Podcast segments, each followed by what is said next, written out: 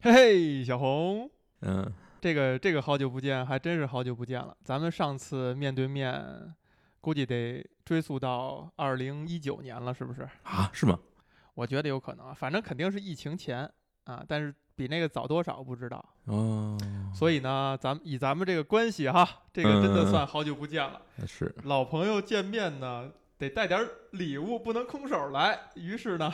哎，今天带来了一个你的小粉丝，是不是？一凡。哎呀，马老师，这这不不必不必暴露我的属性了，是是。一凡呢，我先发现的啊，但是最近你也被安利了一个东西，叫做烤麸，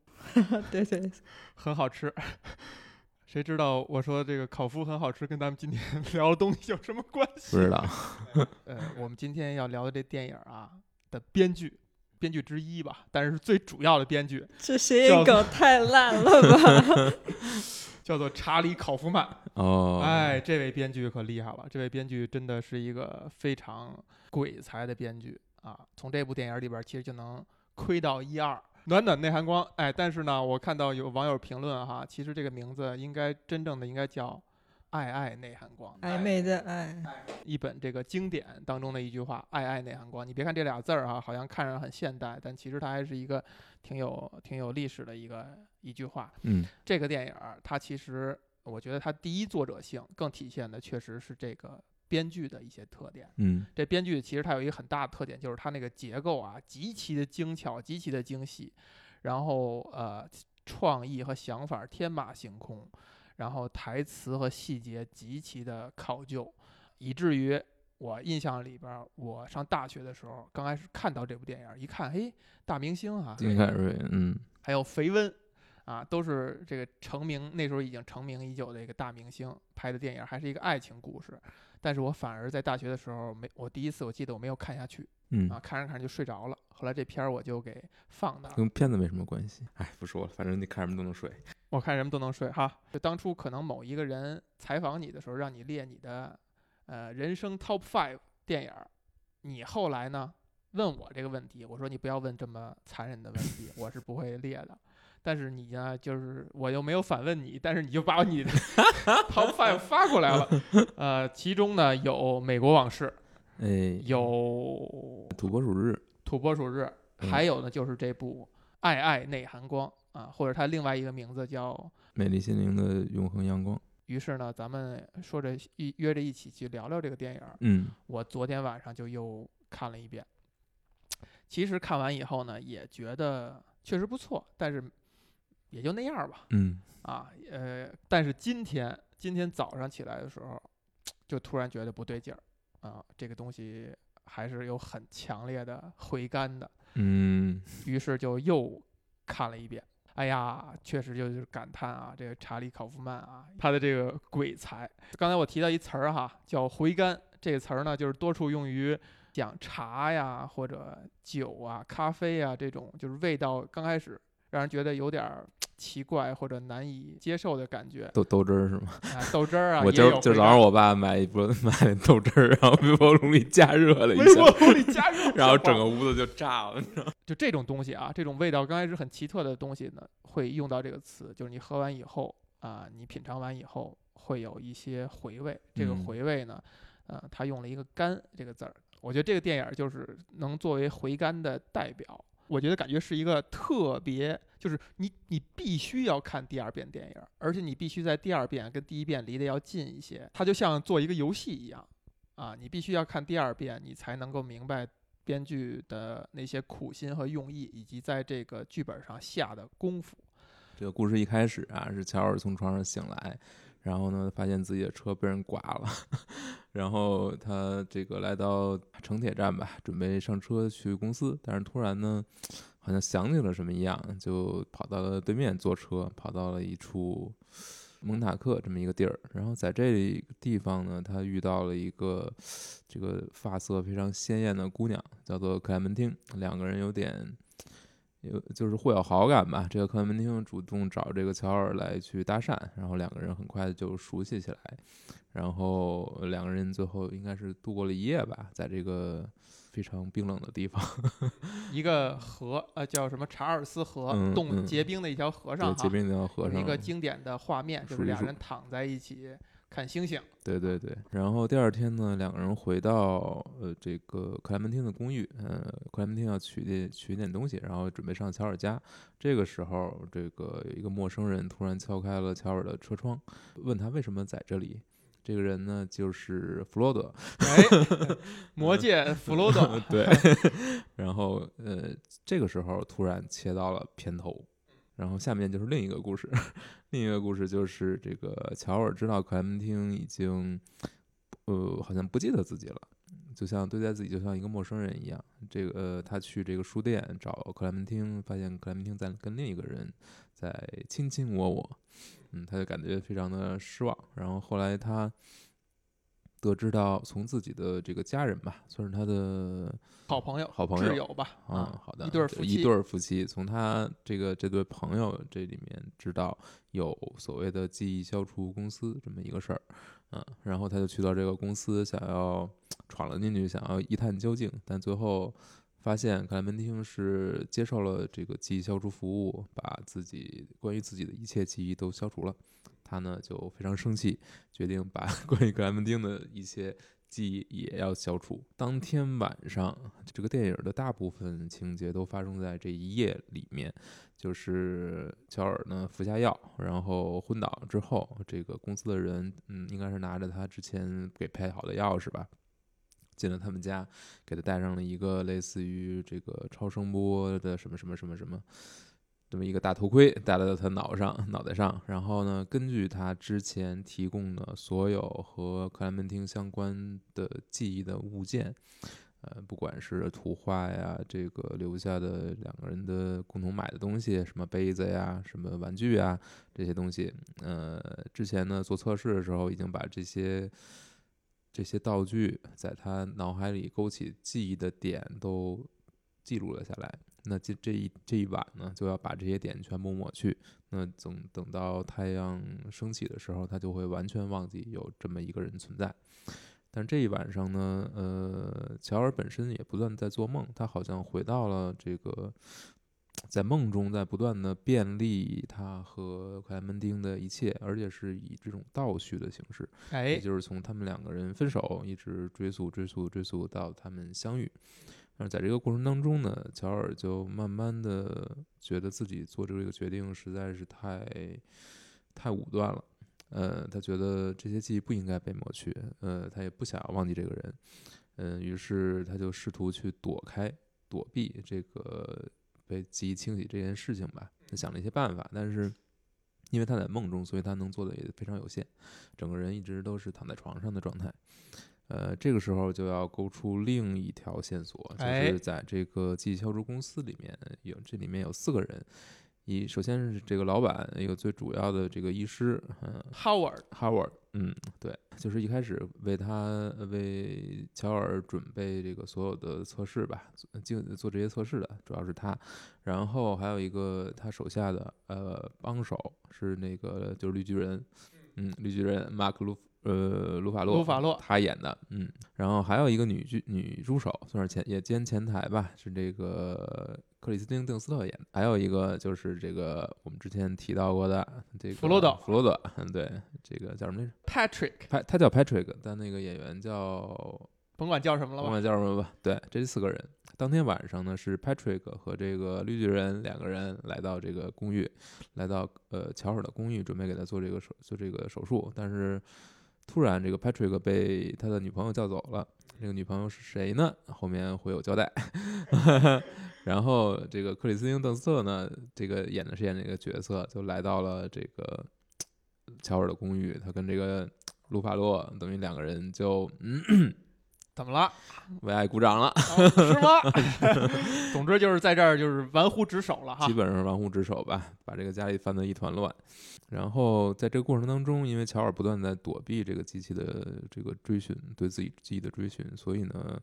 这个是他们这个工作完没法没法完成，于是不得不这个穿好衣服，把这个 Howard 叫过来。那 Howard 终于成功的追到了这个记忆，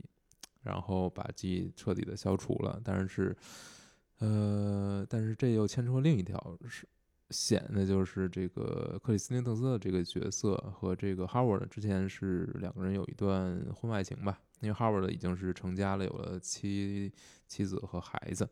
这个时候，两个人就又有点旧情复燃。虽然这个呃克里斯汀·邓斯的这个角色可能有点就是情不自禁吧 Mary，呃剧中，Mary 叫 Mary，Mary 啊，Mary 有点情不自禁，呃，但是他可能不知道自己之前跟这个 Howard 是有一段关系的，但这时候 Howard 的妻子追了过来，这个真相大白吧，也算是呃算是大白吧。这个 Howard 的妻子跟他说说你你不用从我这里把他抢走，你已经抢走过了。你成功过。你成功过啊，也嗯，然后 Mary 就感觉会有点呃奇怪，不太理解。但这时候 Howard 等于把呃事情的真相告诉他，因为呃之前两个人有一段关系，然后 Howard 把这个 Mary 的记忆洗掉了，所以他才会。就虽然不记得，但是他还有一些很奇怪的，怎么说呢？碎片，你说是本能也好，一种好像有点宿命论的那个状态，就是两个人始终还是会相互吸引，啊撞出这种火花。呃，第二天呢，这个乔尔发生的事情，其实在电影开头都已经说过了。然后这个 Mary 等于就是来到公司，不光把自己东西拿走，她要离开这个公司，同时还把所有的病人的档案都拿了出来，而且纷纷的寄回了所有的病人。于是乔尔和克莱门丁两个人都拿到了属于自己的档自己的档案。那克莱门丁在这个在乔尔的车上就把这个录音打开，然后发现里面在讲着是自己对这个医生说的一些乔尔的坏话。乔尔愤怒之下，一怒之下就就狂喷轰下车轰把克莱门汀轰下车。但之后呢，呃呃，克莱门汀又找到乔尔的家，然后发现他也在听自己录下的这些。就虽然知道两个人之前有过一段非常不成功的感情，但是终究还是决定再尝试一下在一起。那故事差不多到这儿就结束了。因为他那个片头出现之前，就是持续了比较久，大概得有十七八分钟，就是讲他俩在那个海边又再一次相遇，然后感觉又是有点互相吸引的感觉。然后那段其实给我留下的印印象是最深刻的，我觉得是比他那个后面要，呃，就是清除记忆这件事情更深刻。哎，对为什么呢？那段台词我就看得很认真，因为是 电影的片头，所以当时看的比较投入。呃，就是呃，他我看的那个翻译的那个版本啊，就是呃，他他们就是不停的相遇在在那个海边，然后在车站也好，还是在一个呃餐厅也好，然后然后他俩他俩就说，哎呀，这这是一个比较古怪的事，就我我那个单词是 odd，那个 oddness，然后。嗯，翻译组把它给翻译成了殊途同归。然后当时因为我之前看过这部电影嘛，所以就是我明白它是什么意思，所以我就觉得这个殊途同归 是不是有点意思？然后因为它整个开头讲的就是这样一个殊途同归的故事，就是从各个从各个方面都在一直在阐述这件事情。一开始也说了哈，这个电影儿如果你在短时间内看第二遍的话，你会觉得这个第二遍实在是太具有趣味了。呃，尤其是刚才一凡提到的这个开头儿，我在今天早上看再捋一遍的时候，你就能看到它每一句话、每一个场景、每一个细节，基本上都要往前回溯。你看看第一遍的时候，你觉得就是它是一个细节比较丰富的，信息量很大，但是你不明白这些信息它到底是什么含义。然后你再重新看的，再捋这一遍的时候，就像做这个游戏一样，你才能够看到这些信息之间的呼应。比如说，乔尔在早上起来穿的这个呃这个睡衣哈，这其实在后边情节交代，就是他那天晚上回去以后，他才撕开包装，第一次穿这个睡衣，他就交代了一下这个时间的经过。然后再有呢，就比如他们俩这个对话，他们俩对话很多信息、很多元素，其实，呃，你看到电影的最后，就是他刚才小红也说了，是一个倒叙嘛。他在讲他们认识、相知、相爱的过程呢，其实是一个完全纯粹的倒叙，从他们俩最后一次见面一直到初见面，完全逆反的顺序来去讲。在他们第一次见面的时候，很多台词可能是出自乔尔之口，而他们第二次见面的时候是出自克莱门汀之口。比如说他关于他的名字的那个歌，然后还有他们说的一些话，还有乔尔口中。频繁说的这个 “nice” 这个词，而以及 “nice” 这个词儿，他会非常刺激到克莱门汀，因为克莱门汀他觉得他自己不是一个 nice 的人，他也不想做一个 nice 的人，就等等这些细节啊，这个你在两遍呼应的时候，你才能够呃看到一些。然后，并且呢，这 “nice” 这词儿特别有意思，就是乔尔也用来形容他在跟克莱门汀之前的那一任，就前任，那那叫 Naomi，他说 Naomi。啊，是吧？非常 nice 啊，nice is good，就是说 nice 挺好的啊。但是这句话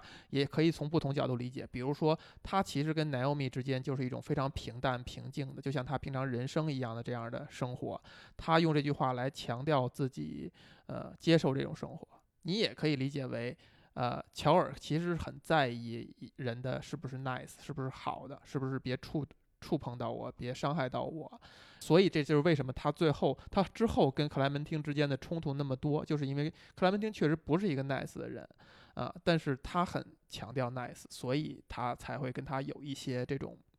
摩擦。但他真正是不是喜欢 nice 呢？其实这个还可以再再值得思考。然后再有呢，就比如说像呃他们初次见面啊，就是前面这十几分钟里边，克莱门汀说说说你说我是不是认识你啊？然后你是不是经常去书店之类的？刚开始你第一遍看的时候，你会觉得这是一个就是搭讪或者套套词儿的一个说法啊。但是你看完电影以后，你发现确实是这样，就是经常在书店见面。包括其实我们我们最后看到事情的真相是，两个人初次相识在这个沙滩上啊，可能就是这个蒙蒙塔克这个沙滩，所以他们才会留下深刻印象。然后俩人是一个类似于有点不欢而散，就是克莱门汀太疯了，闯入人家家。然后乔尔呢，就是觉得这个太疯了，然后自己就走了。但是他自己又琢磨着，哎，这个姑娘还真是留下很深刻印象。然后去书店去找她，然后克莱门汀说说你怎么还在我眼前晃悠啊？就是其实是这样一个真相的一个过程。也就是说，书店是他们一个记忆深处一个就是很深刻的一个印象一个符号。这也出现在呃片头，然后。更有意思的是说，乔尔在一开始，当他在沙滩上看到这个克莱门汀的时候，他说了一点，他他立刻把头扭过来，他发现这个姑娘注意到他，他把头扭过来以后，他说了一句：“说我为什么能够，呃，爱上我看到的每一个女人呢？”他自己是一种，就是有点那种自恼的一种感觉啊。但其实你你在看第二遍的时候，你发现不是每一个啊，可能只是这一个。因为在他们俩第一次相识的时候，也是在那么多人的一个沙滩上，乔尔一眼就看到了那个穿橘黄色外套的，呃，这个姑娘，这也是一个小的呼应。然后，呃，包括克莱门汀自己，他他的头发染成这个橘色，就这这头发是是也是贯穿全片的一个符号吧？就几次颜颜色变化，能让你摸到这个时间的顺序。但是染的这个橘色，就是为了配合他。的那个橘色的那个外套，而恰恰这个橘色外套是让啊乔尔注意到，就最开始认识他的时候注意到他这一点，你也能够呃理解到克莱门汀也是非常珍视这个这一份就是相遇的，等等，就是这些细节，其实是你再捋一遍的时候，在这过程当中呢，不难发现一点，就是乔尔是因为克莱门汀要删除他的记忆而选择他也去删除这个记忆。在整个删除记忆的过程当中，其实，在前之前一段他是配合的，然后后来就越来越不配合，甚至非常抗拒。那个分界点，就是出现在他们俩躺在这个查尔斯河上一起去看星星。在影片的开头的时候，这个场景出现了，其实是相当于他们从记忆深刻都找到了这个。然后，但是在第一次的时候，乔尔的反应是说：“我太幸福了，我现在死了都可以啊，这是我最幸福的一刻。”也就是说，这是他可能他的记忆当中最美、印象最深刻的一刻。从那个点开始之后，他就一直抗拒这个记忆艺术公司把跟克莱门汀的美好记忆移除。而且这一点呢的分隔点也恰恰是说，在之前清除的那些，我们能够看到的是大量的争吵和不愉快，甚至你觉得这两个人在他们的记忆片段里都是面目可憎的，都是不招人喜欢的。然后从这个湖躺在湖面上这一刻之后呢，出现的大部分都是不是争吵的，都是很美好、很甜蜜的、很相爱的、很阳光的那那一面。嗯，我是昨天晚上又重新看了一遍，但是重看其实跟之前的感受会有很多不一样。哎，嗯，之前几次看吧，可能都是觉得受的触动非常大，所以就，嗯，对其他部分关注的不是特别多。嗯，这一次看就会觉得他的，呃，很多手法其实确实很精妙的。比如说他对于这个现场，就是拍摄现场这个布置吧，嗯，很多的这种转换是不知不觉、无声无息的，有这个就是室内室外的这种切换。不同环境的切换，比如说房间里突然下了雨，呃，一转角从书店进了进到了某个人的家里，完全没有电脑特效的感觉，而且就是非常像是呃那种土法电影。这就是这个电影我觉得特别好的一点，就是它很多东西不是特别张扬，呃，而且不是特别的努力的要告诉你要看看这里，要看那里。大巧不工，呃，对，就是比如说，呃，可能有一些是可以的，比如说这个乔尔追一开始追着这个克莱门汀，他下车，然后追着克莱门汀走，走走走，发现一直在走同一条路，这个可能是肯定是应该是有一些电脑的特效在里面的，嗯，包括后面这个，比如说这个房子在消失，房子在坍塌这些，我觉得肯定也都不是这个完全的现场吧，但是有大量的这种室内的切换。比如说梦里和梦外的呼应，这个梦境跟记忆，哎，到底是一种什么关系？就这个片子，你有时候看的时候，你会觉得你把两个事情就给模糊化了。你比如说这电影里边，其实，呃，在乔尔的那个梦里或者他回忆里边，呃，很多话是乔尔想象的这个人说的，而不是这个人真正在说的。那相当于他就在篡改了他的记忆。呃，但是你又觉得这些人说这些话呢，好像也是，呃，顺理成章的，是符合他的性格的，是符合他的特点。那其实他就是从记忆中来，也就是说，你对这个人，你对无论是克莱门汀也好，还是呃短暂接触的这个就是记忆删除公司这几个人也好，你是留下了一个印象，这个印象就是记忆。嗯，我觉得挺有意思一点就是这个在乔尔梦里面，这个克莱门汀这个角色，按说他其实并不是一个真实的角色，他是呃乔尔。记忆里面呢，而且是他是他根据自己的记忆拼凑出来一克莱门汀，而且这个克莱门汀，呃，怎么说呢？但是你去看这个角色，你就会发现，乔尔记忆里面这个克莱门汀可能是更真实的一个克莱门汀的样子，就是他不会，他把很多这个人为了呃保护自己而做的所有的伪装都洗掉了。呃，所以你你看这个角色，你不会觉得梦里面的克莱门汀是非常虚假的，你会发现他反而是非常坦诚的，很客观的一个形象。呃，对，反而是剥掉了那些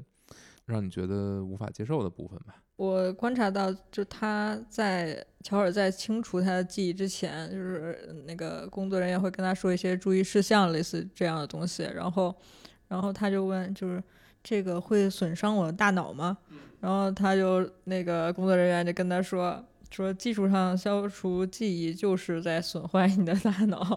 他说，然后他就他就躺在那里就说哦那个你就只能接受这件事情。然后他就说呃他就开始描述就是他自己就是最最近的一些记忆嘛。然后那个工作人员就说：“你可以闭嘴，就就不要再讲了，因为我我们这个删除你的记忆是不可能是每一个每一个回忆都都能够事无巨细的删除。我们删除的是你的一个个呃记忆核心，这个记忆核心就是当时的一个感受，但是 feeling。然后那个他说你这个言语描述是没有用的。”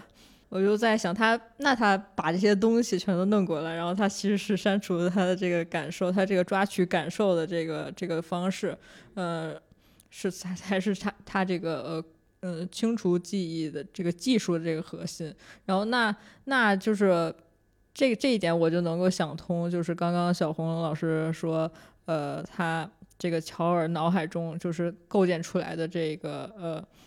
嗯，克莱门汀他当时会在自己的梦境中会做出一些反应，然后告诉大家，就是比如说我们要藏起来，我们藏起来就可以不那个不被他给消除掉了。然后这个当这是越来越往前的记忆了，那时候他对克莱门汀的印象是很好的，所以他的感受应该是也是很快乐、很很很好的，所以所以他当然就是会。减少一些克莱门汀到了后期，就是对他熟知之后发现的一些他的一些小毛病啊，一些一些问题啊。你看这个这公司处理的方式是让你把跟这个人有关的所有物件全拿来，对吧？一开始你以为就是他其实指导你把它销毁就完了啊，但其实是他在给你，就是这个电影啊，它又有点那种科学那种考。考究派，就他让他让你觉你相信这个记忆删除是可行的。你看他那些装备啊，那电脑都破成那样了，都。虽然这是一个两千年初的电影，但是那时候咱们电脑已经很好看了啊，它可以做的很好看的特效，但是它没有，它看上去就跟那个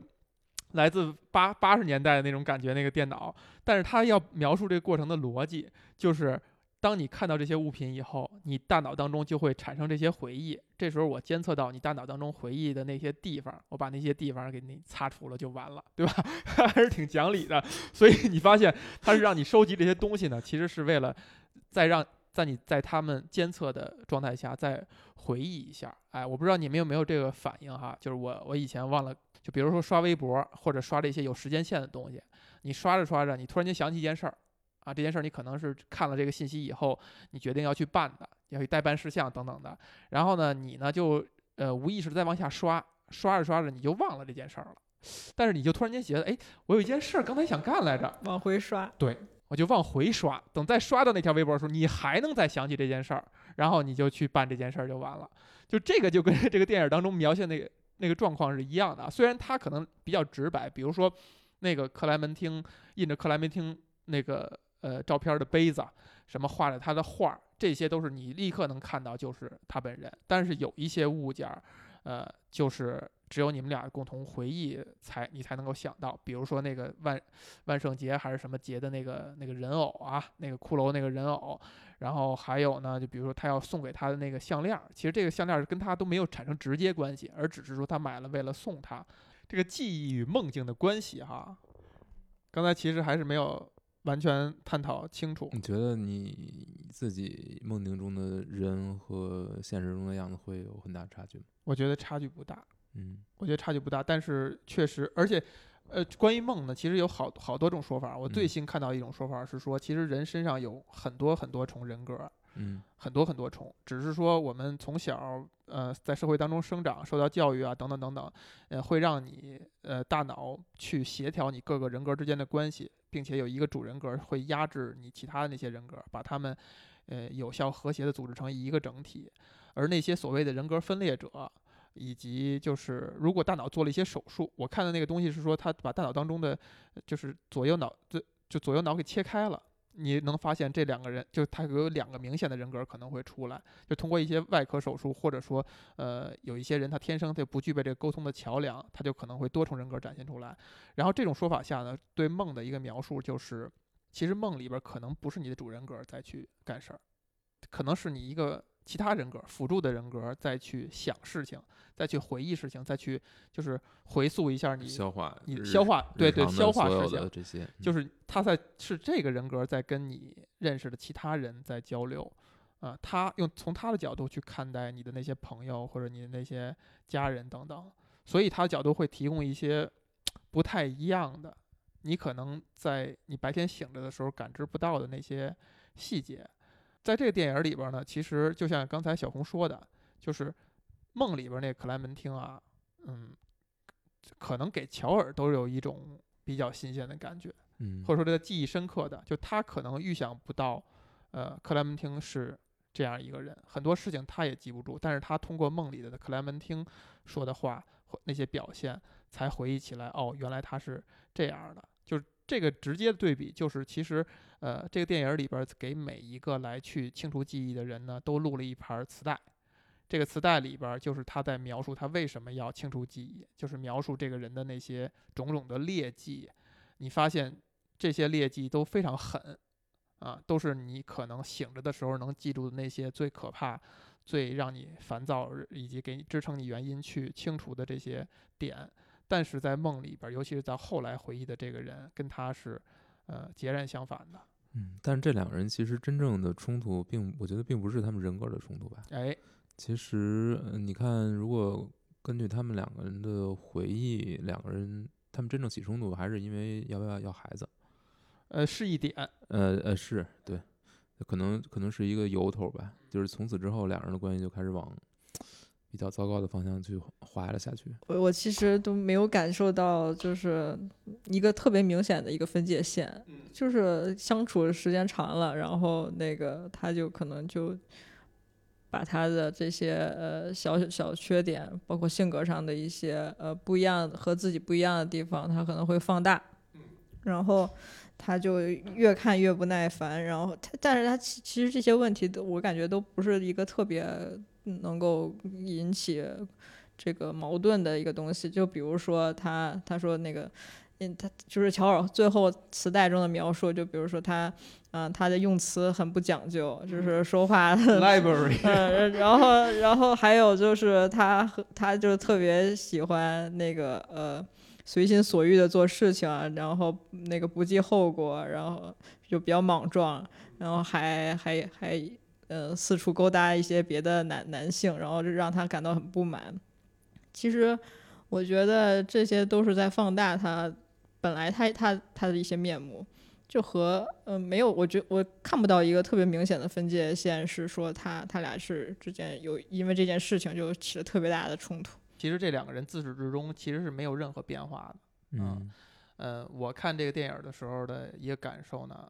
呃，就直到我今天再看这一遍的时候，我才觉得，如果把目光只聚焦到呃克莱门汀和呃和乔尔身上啊，反正我是看不懂的，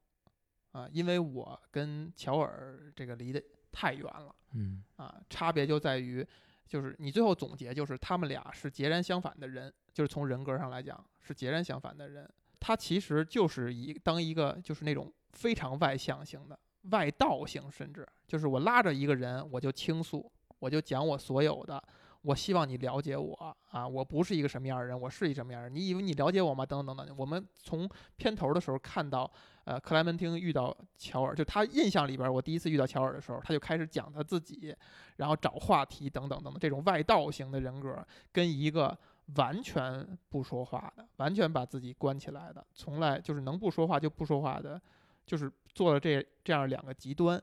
包括他。他为了怕大家看不明白啊，他有一些台词儿也是这么说的，比如克莱门汀就会问他说：“你为什么完全把自己封闭起来啊？完全不说话呀？”但其实就是两种完全不一样的人。这个东西，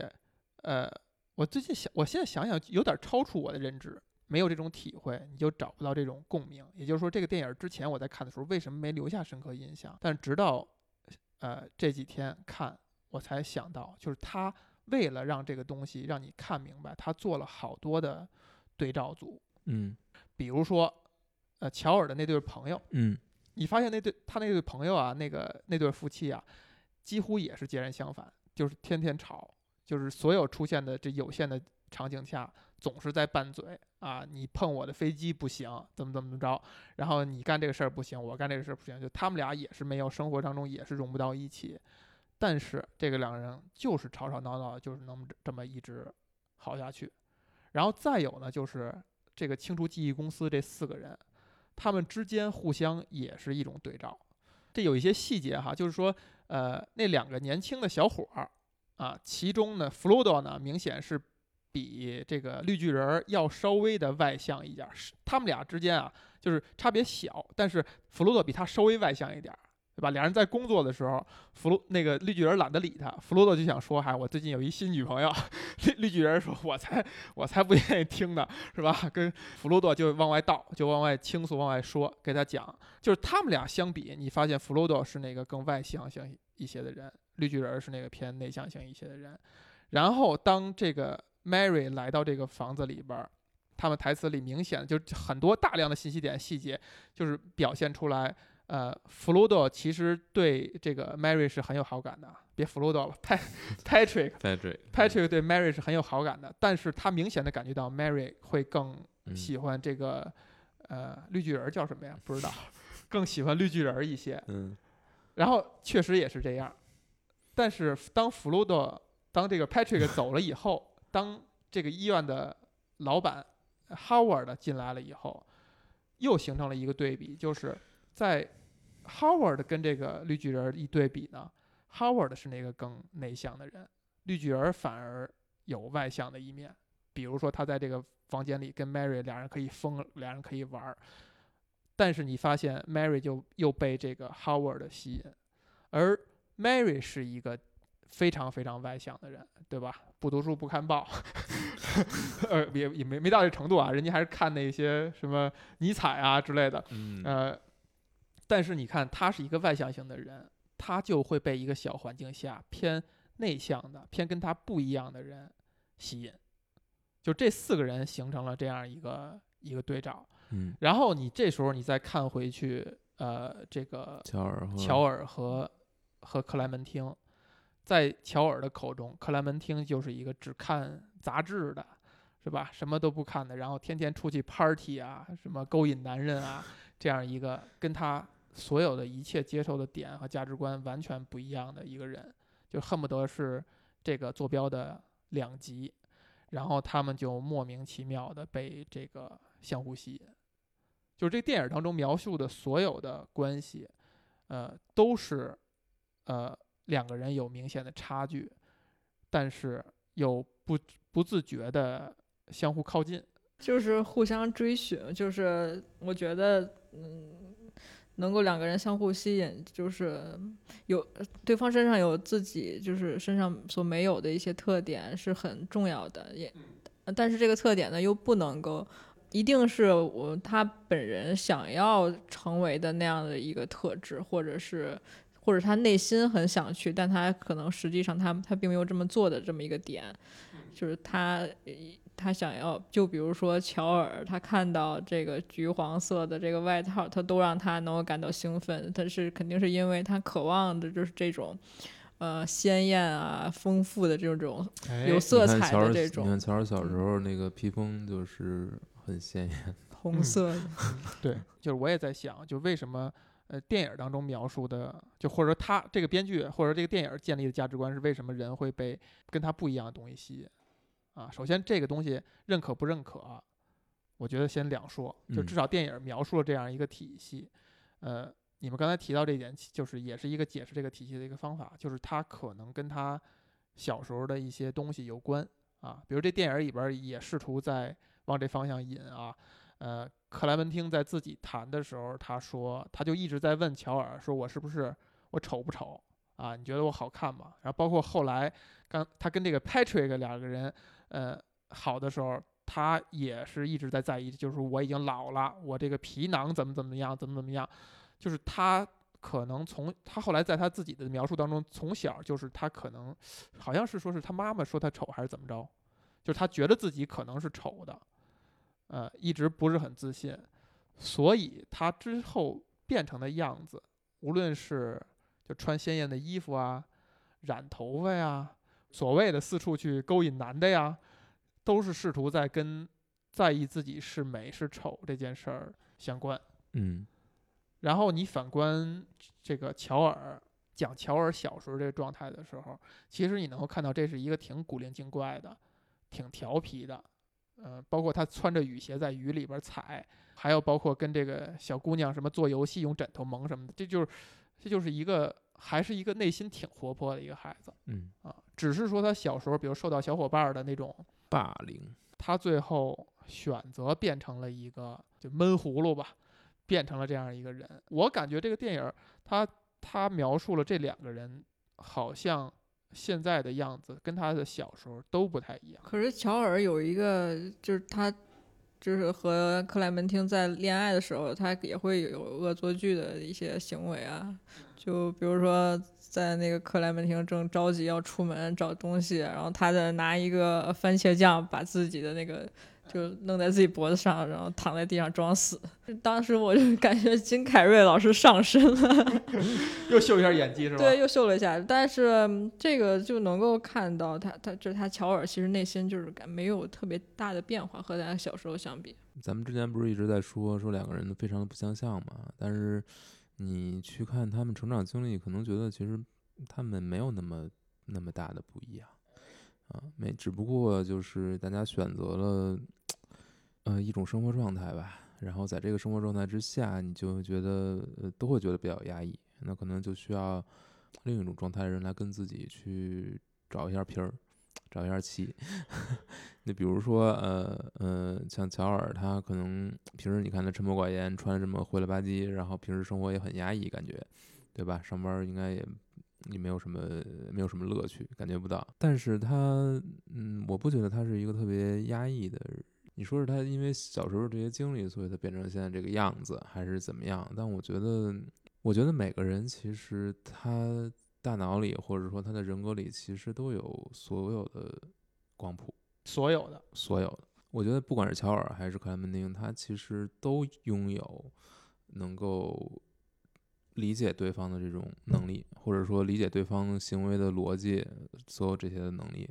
嗯，你看乔尔记忆里面的克莱门汀是一个什么样子的人？其实他是能够理解克莱门汀他背后这些东西，只不过。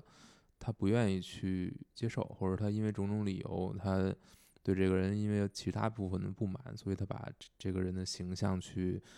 丑化、矮化，慢慢的把这个人涂上。用自己的一些偏见偏见去把这个人涂成另一个样子，但这个人是什么样子，他其实自己心里知道。他其实大脑是记住的，他知道是什么样子，他知道这个人是什么样子，也知道自己为什么会被这个人吸引。所以你说这两个人就是，比如说你你觉得呃，你说乔尔就是一个没有没有没有乐趣、非常 boring 这么一个人，其实不是这样。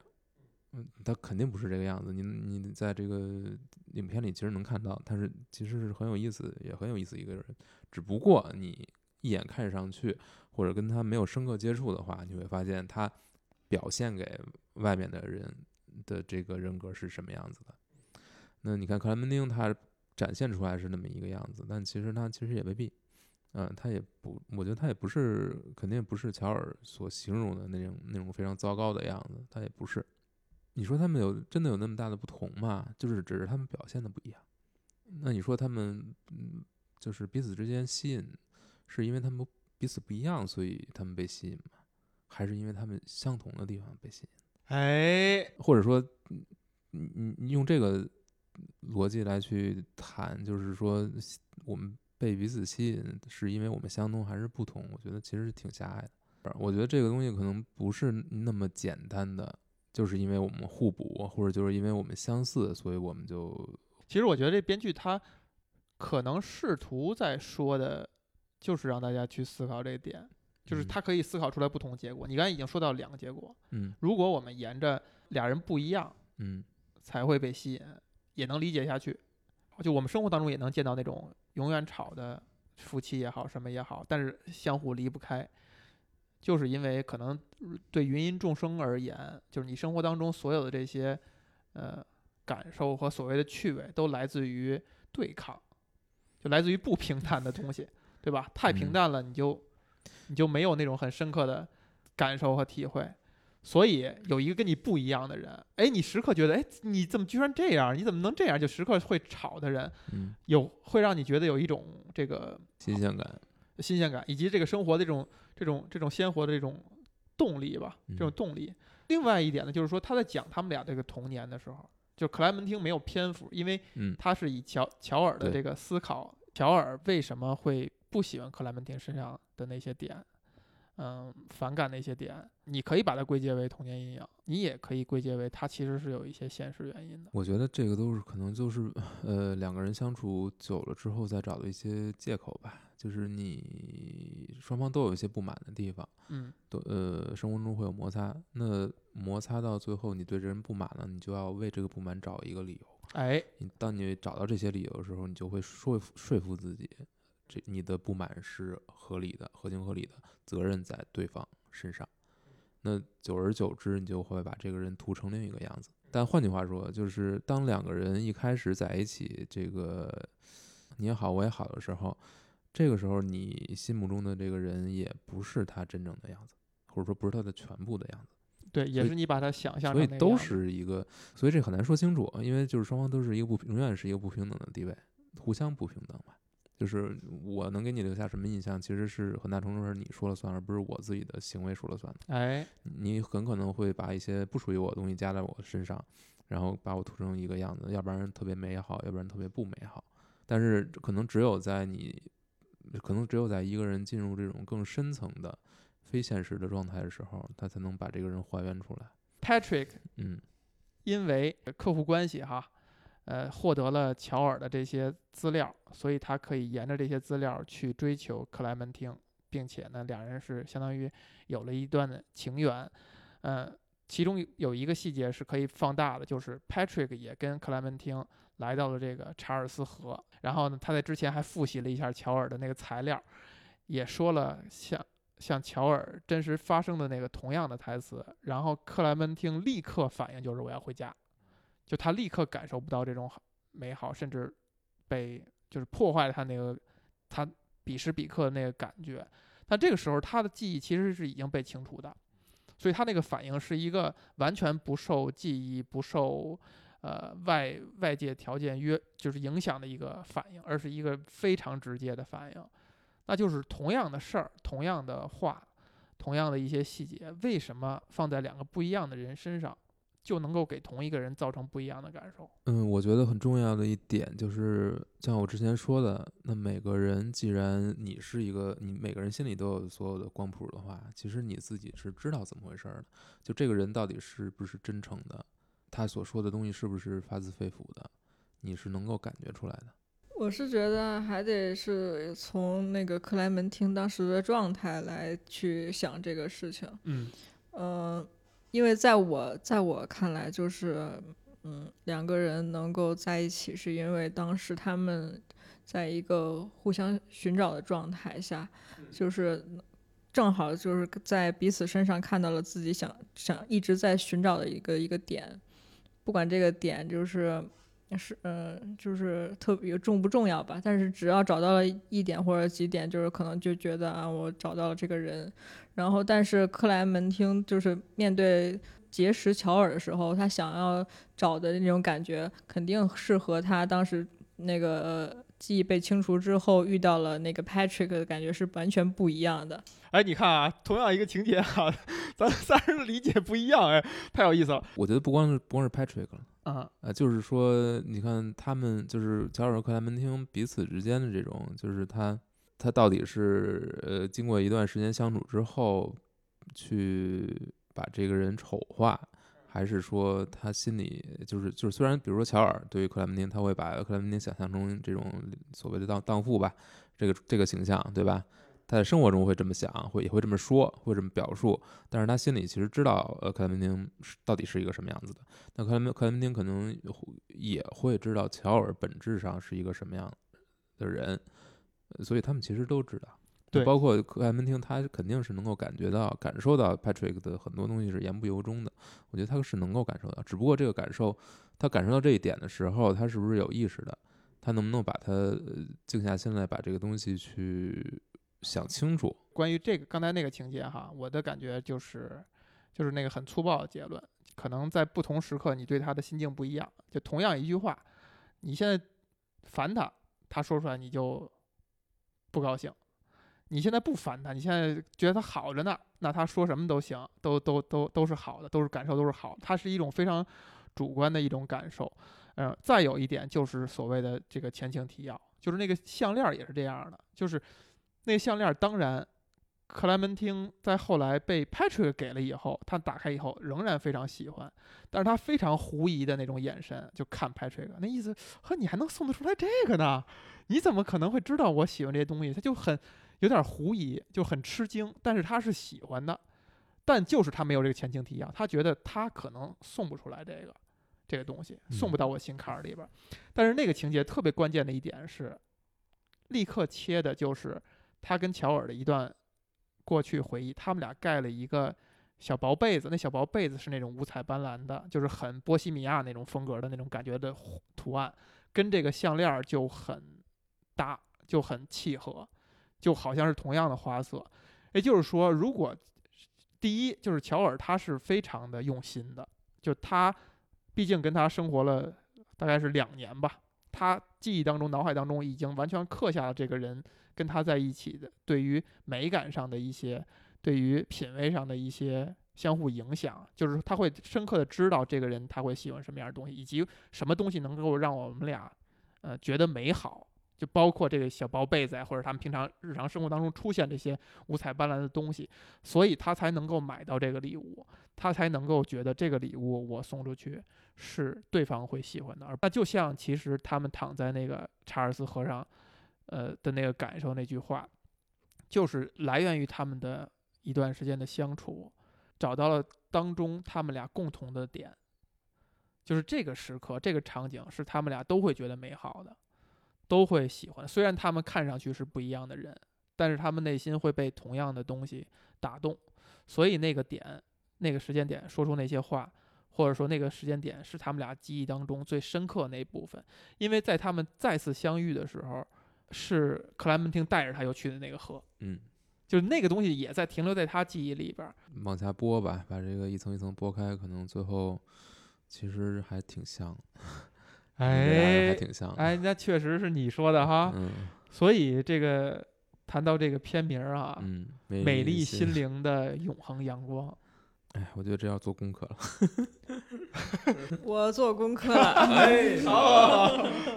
亚历山大波普，那他是一首诗，里面就是一句话，就是美丽、美丽心灵的永恒阳光。但是他这首诗是呃，为了纪念一个